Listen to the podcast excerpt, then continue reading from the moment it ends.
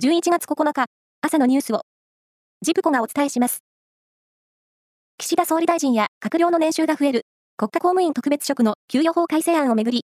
政府は成立後に増額分を自主的に返納する方向で検討に入りました。野党が批判を強める中、与党内でも引き上げ凍結論が浮上した現状を踏まえました。返納の対象を副大臣と政務官にも広げるかどうか調整します。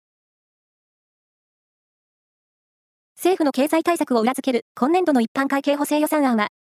歳入の7割近くの8兆8750億円を国債の増発で手当するなどとした大枠が固まりました。歳入に計上する税収の増加分は1710億円にとどまり、借金頼みの財政が続きます。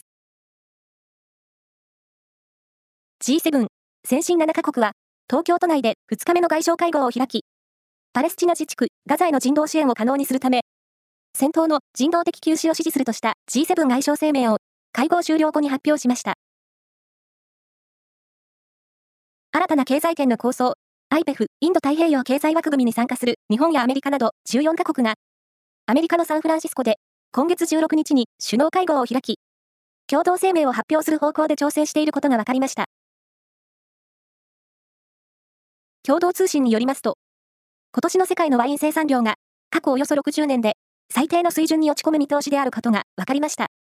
これは、フランスに本部がある国際ブドウワイン機構が7日に発表したもので、イタリアやスペインといった主な生産国が干ばつなど異常気象に見舞われたことが原因だとしています。日本大学アメリカンフットボール部の部員2人が逮捕された薬物事件を受けて、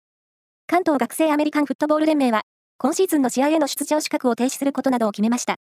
また、来シーズンについては、上位チームで戦うトップ8から、下位チームで戦うビッグ8に降格させることも決めたということです。以上です。